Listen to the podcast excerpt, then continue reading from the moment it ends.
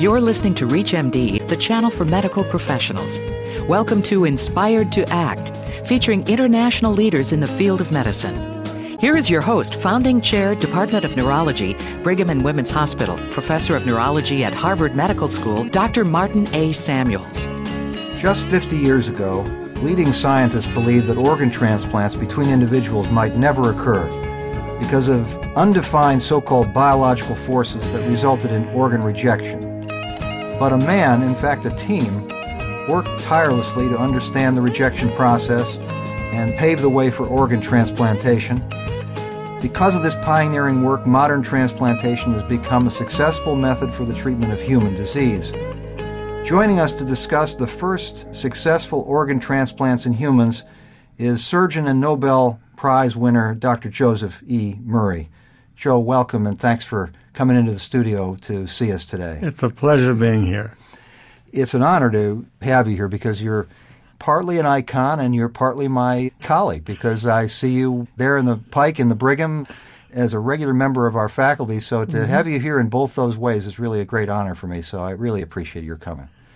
I wanted to start by sort of taking people back half a century Tell us a little bit about what it was like there at the Brigham before this first transplant was done. I mean, what were people saying? Did anybody think it was possible? Did you have anybody on your side, or what was it like there? The Brigham was an innovative small hospital with a wonderful group of colleagues, as you know and I have known over the years.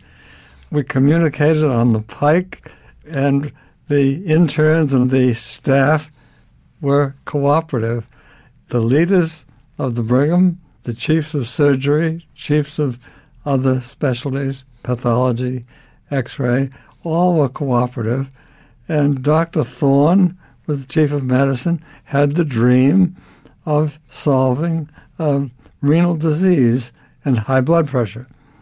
And he felt the best way to treat renal disease is to get rid of the kidneys. Hmm. And so then he just felt that he worked on developing dialysis, getting the fellow from the Netherlands that we knew.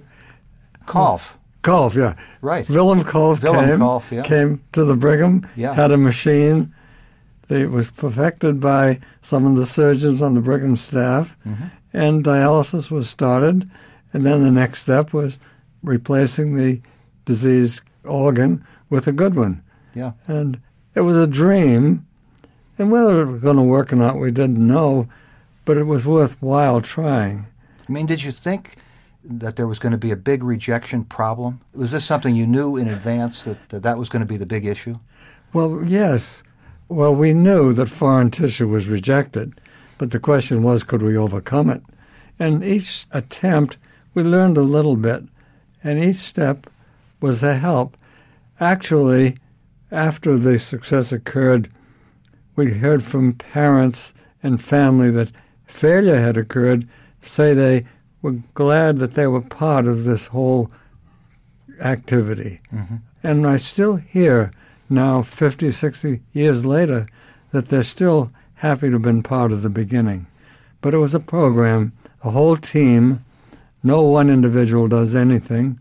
We're all team workers this has been a big theme in your life. I mean, your modesty about this has been remarkable. I think everybody who knows you is struck by that fact that you've always given the team credit for this, but the truth was that you spent a lot of time in the lab working this procedure out, didn't you? I mean, uh, learning to actually put the kidney in and make the thing actually work. Yes, I perfected the surgical operation, but we couldn't have done it without the medical men, without the pathologists, and the UCLA coach is the best the secret of stardom is the rest of the team. Right. Yes. That's what's true. Uh, Life is teamwork. I was struck by uh, something in your book that uh, your wife, Bobby, said to you after the Nobel Prize came. She said, uh, Joe, this is nice. It's icing on the cake, but it's not the real cake itself. well, that's so And I true. think that's an amazing thing for you to, to say. I mean, how many people can say that? I mean, what do you mean by that? I mean, what's the real thing if this is just the icing?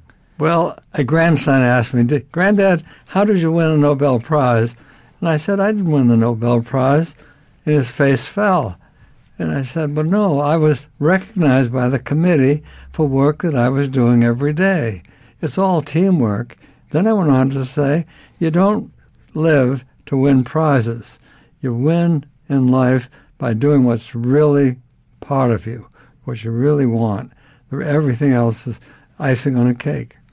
You use the word pride in an interesting way in your book, I think.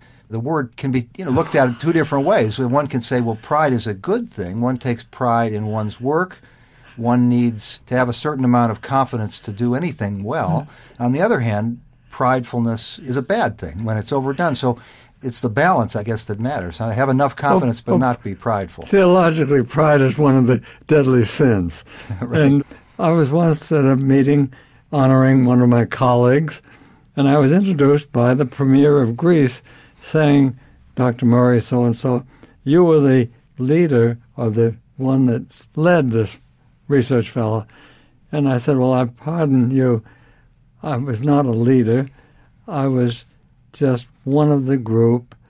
We were students together. Mm-hmm. And I think everybody at the Brigham was a student. We were all students together. And your specialty in neurology is so helpful. You examined our patients, your team did, your group. We just worked together. You talk about it in a lovely way, and I'm sure it felt that way.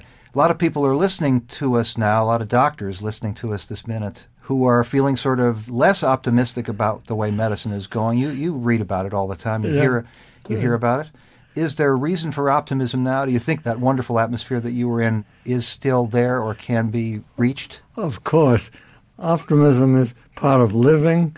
If you're not optimistic, what the heck of living really? Every day is worth living. Every moment is worth living. And I still exercise regularly as I'm approaching my 90th birthday.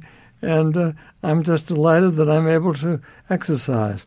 I can't play tennis like I used to, but I can walk. I can enjoy what I'm doing. And I think I have more time for reflection, too. It's one of the advantages of approaching the time that you can look at life, not a, maybe more objectively, but more fully. If you're just tuning in, you're listening to Inspired to Act on ReachMD Radio, the channel for medical professionals.